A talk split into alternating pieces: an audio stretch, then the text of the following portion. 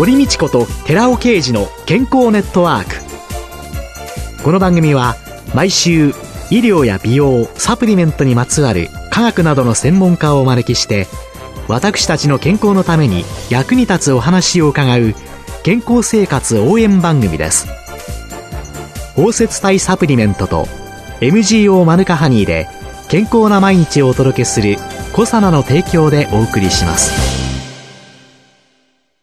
ここでコサナから番組パーソナリティで神戸大学医学部客員教授寺尾啓治社長の新刊スーパー食物繊維で不調改善全く新しい腸活の教科書発売のお知らせです。健康増進のための腸活に欠かせない食物繊維。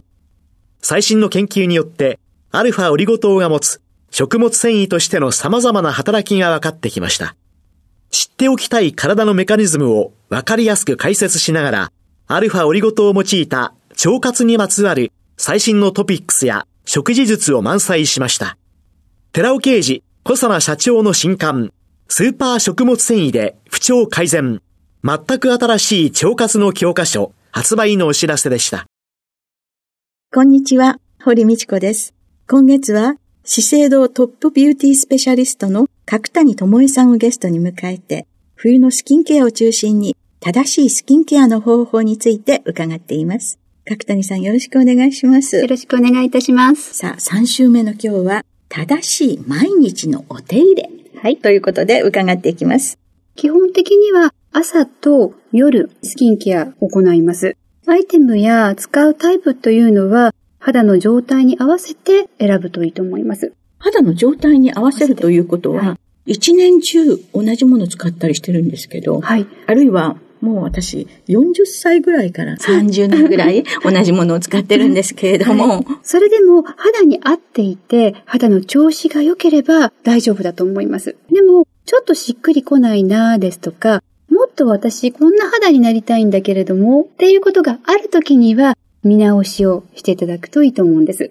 で、清潔にというところで、クレンジングにも正しい方法ってあるんですか？まずメイク落としですけども様々なタイプがありますけれども、例えば洗い流したいのか、拭き取りたいのかによって、どこで落とすのか、お風呂で落とすのか、お部屋で落としたいのかによっても、拭き取りタイプ、洗い流しタイプ、ライフスタイルに合わせて選んでいただくといいと思うんですけれども、どのタイプもゴシゴシ擦るのではなく、肌に優しく行っていくんですね。例えば、クリームですとかオイルなどを一つの例に挙げていきますと、使用量っていうのは必ず化粧品に記載されていると思うんですね。1回の使用量、ポンプタイプだったら何回押してくださいですとか、えー、手のひらに500円玉ぐらいとか10円玉ぐらいとか、イラストで書かれてたりしますよね。その量はまず守っていただきたいっていうこと。実寸大で書かれていることが多いんじゃないかなと思いますので、まずはちゃんと使用量を守るということですね。はい、で、割と手に取ったら手に広げて一気につけられる方がいらっしゃるんですけれども、顔って頬が広かったり、額が広かったり、あと細かなところは面積が違ったりしますので、広いところ、両頬や額、そして鼻と顎、顔全体に均一にちゃんと行き渡るように一旦置いてあげるといいですね。その量を指かなんかに取って、はい、これは頬分よ、はい、というので置いて、そしてそれから広げる。そう、そうすると、ちゃんと広いところには量がたっぷりと行き渡るようになるので、均一にクレンジングがちゃんとできると思います。で、マスカラなんかなんですけども、うんはい、クレンジングだけでやろうと思うからいけないのか、目の周り、丸黒黒のパンダ顔になってしまうんですけれども、はい。はい、マスカラなんかの落とし方っていうのは、クリームなどでマスカラを落とすのはちょっと難しいと思うんです。クリームなどでゴシゴシやっているうちにあの目の中にクリームが入ってしまったりですとか。痛い。痛いですよね、うん、オイルなんかはマスカラなども落とせますよっていうものがあったりしますので、そういうのはいいと思うんですけれども、目の中に入ってうまく落とせないですとか、どうしてもそういうのだとゴシゴシこすっちゃうっていう方は、クリームやオイルなどの顔全体のメイク落としを使う前に、アイメイク専用のクレンジングを使っといいと思います。顔のクレンジングをする前に、アイメイクのクレンジングは先なんですか、はい、先にしていただくといいと思います。私ね、その時には、なんとなく綺麗になったつもりなわけです。はい、ところが、朝起きると、目の周りが黒くなってるんですよ。ありますよね。パッと見わからないんですけど、残ってたり。残ってるんですよね。で、それはクレンジングの前にアイメイク専用のものではい。落とす。そうなんです。やはりマスカラって最近のものはウォータープルーフのものも多いですし、カール効果がキープされたりですとか、落ちにくいものが多くなってますよね。なので、しっかりウォータープルーフなどもスルッと簡単に落とせる専用のクレンジングを使うのがいいと思います。また、それってコットンに含ませて使うことが多いんですけれども、残さないためにも、いきなり拭いていくんではなくって、まぶたの上とか、マスカラをついているまつげの上にしばらく乗せてあげるんです。じわーっと浸透していって、落としやすくなるんですね。それから拭くようにしていただくと、負担なく落としていただけると思います。これは口紅も同じですか？そうなんです。専用クレンジングっていうのは、アイメイクとリップを落とす専用になっているものが多いですので、じゃあ、二つ買わなくても、そうなんです。一つはい。でいける。ゴシゴシこすってしまうと結構唇って荒れやすいですよね。んですので優しく拭いていただくといいと思います。優しく。そして、正しい洗顔方法は、ぬるま湯という人肌というのは分かりました。はいお湯で洗う。人肌のお湯。あと、正しい洗顔の方法は、はい。正しい洗顔というのは CM で見るようなたっぷりの泡ではい洗うというのがとても大切なんです。でも泡うまく作れないっていう方がとっても多いんです。うまく作るためにはちょっといくつかポイントがあるんですね。正しい泡の作り方。作り方。まず最初は手をきれいに洗うことです。手にメイク落としなどの油分などがついていたりすると泡が立ちにくいんですね。手を洗った後は手と顔を一旦濡らしておきます。泡を作るためには正しい洗顔料をまず取っていただいた後に泡立てるときにはこぼれないように手のひらを少しこう丸くしてティースプーンに1杯分ぐらいの水をですね4回ぐらいに分けて1回ティースプーンに1杯ぐらいの水分を水を加えたら一旦よく泡立てます。そしたら一旦真ん中に集めて、またお水をティースプーン1杯。っていうのを4回ぐらい繰り返していくと、1センチぐらいだった洗顔フォームが手のひらいっぱいのモコモコの泡になるんです。水足すなんてことやったことなかったですね。足さずにすると、結構泡がペースト状と言いますそう、ペか、ースト状のままですよ。ペースト状のまま顔に乗せて、顔の上でいつしか泡になってるパターンでしょうか。そうですね。それだと、ちょっとあの、肌に負担もかかって、もったいないので、手のひらで3回から4回ぐらいお水を加えながらしていただくと、あの CM に出てくるような、もこもこの泡を顔につけるという、あの、気持ちよさを体感いただくことができると思います。今日やってみます、早速。ぜひぜひやってみてください。で、あと、化粧水、乳液、美容液、クリーム、選び方というのは、選び方はですね、心地がいいと思える感触をまず選ぶというのもとても大切ですし、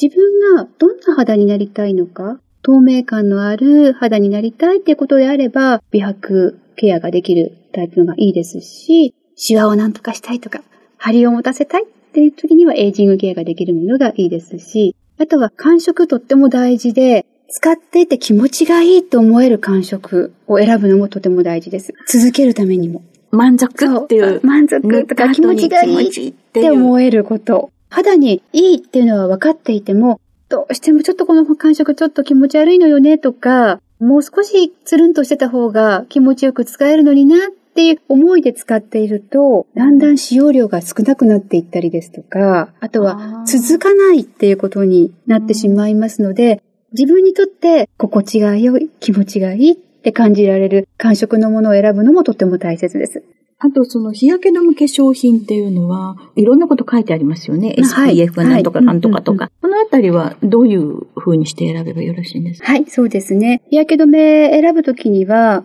UVA に対応している表示と UVB に対応している表示があるんですけれども、それをですね、SPF の後にある数字で示していたりとか、PA の後にプラスっていうのがいくつついてるかっていうので見ていくんですけれども、UVB に対応しているのがですね、1から50プラスまでで表示している SPF50 とか SPF30 とかって書いてある数字になるんですけれども、これは UVB ということで屋外、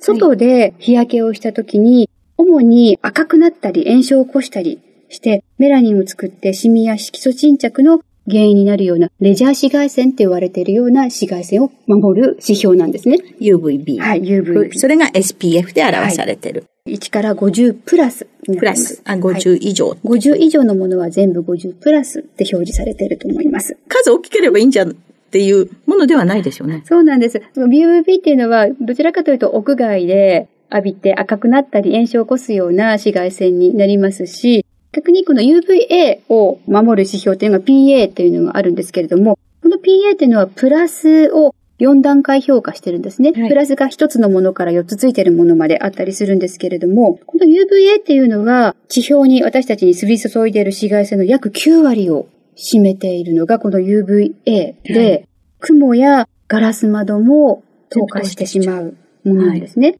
はい、なので、肌の張りを担っている新品にまで到達するというふうに言われていますので、生活紫外線とも言われてるんですけども、シワとかたるみを引き起こすことにつながる紫外線になります。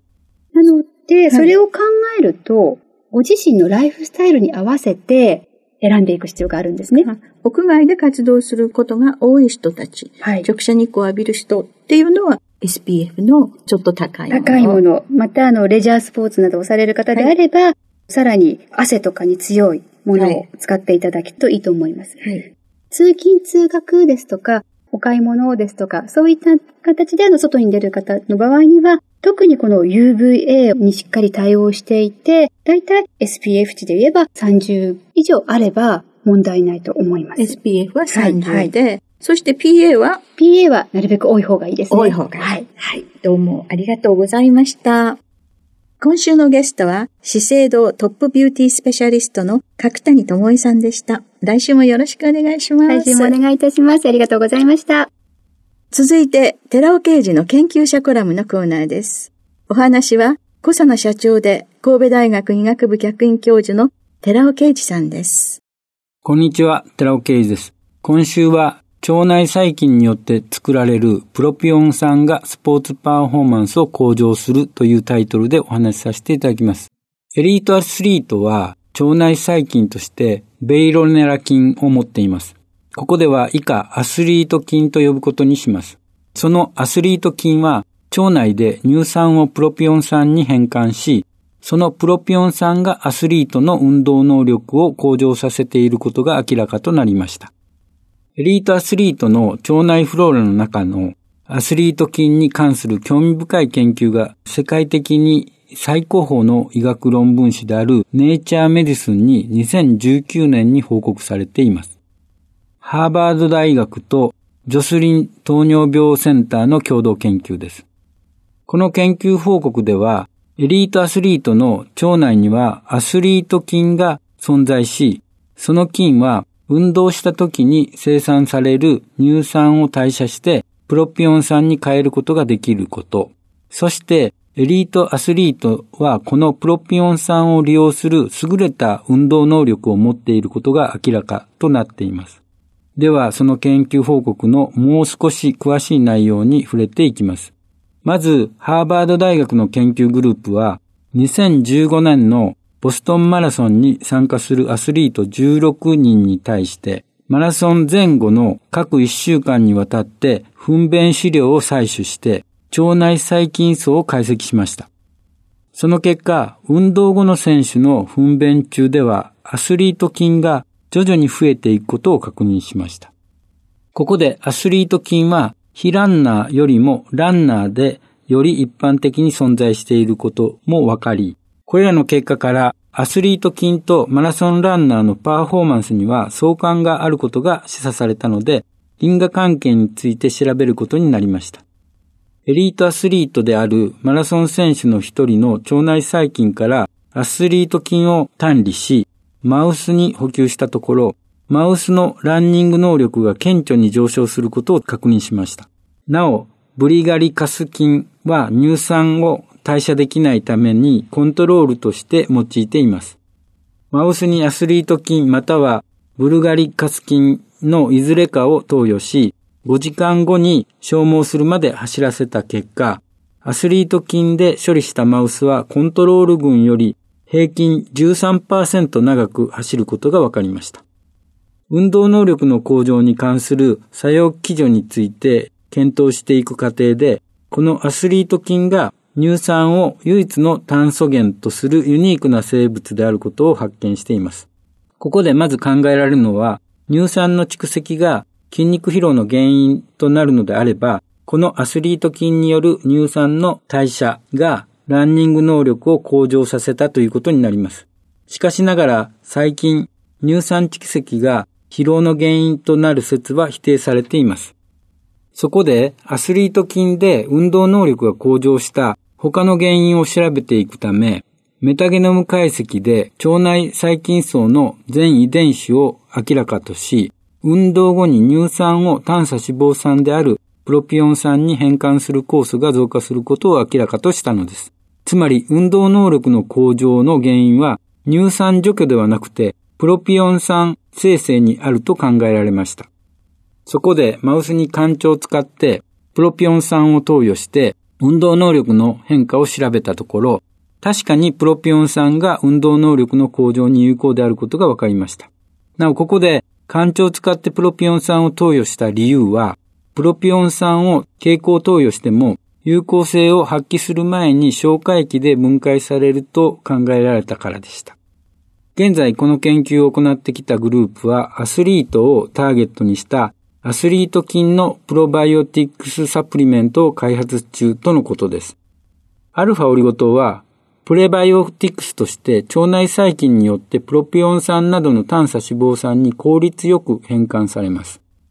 マウスの実験ですが、通常食摂取群に比べ、高脂肪食摂取群の短鎖脂肪酸産生量は低下するのですが、高脂肪食を摂取しているにもかかわらず、アルファオリゴ糖を一緒に摂取すると、プロピオン酸などの短鎖脂肪酸の産生量が増加することが明らかとなっています。このようにプレバイオティクスとして知られるアルファオリゴ糖は彼らが開発中であるプロピオン酸産生能力のあるプロバイオティクスサプリメントと同様の効果を持っていると思われます。そこで単にプロバイオティクスとしてアスリート菌をサプリメントにするのではなく、アルファオリゴ糖と組み合わせたシンバイオティクスとして開発しても面白いのではないかと思われます。ハーバード大学のこの研究グループが研究者コラムでお話ししているこの内容に気づいてくれることを期待していますお話は小佐奈社長で神戸大学医学部客員教授の寺尾啓二さんでした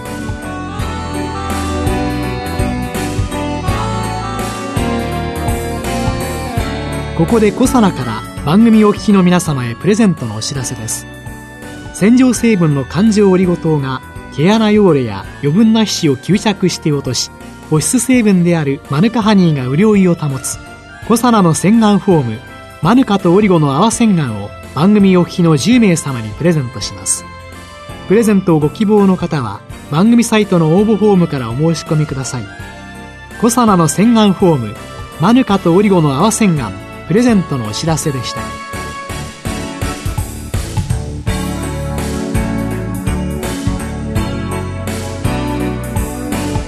堀道子と寺尾啓二の健康ネットワークこの番組は包摂体サプリメントと MGO マヌカハニーで健康な毎日をお届けする「コサナの提供」でお送りしました。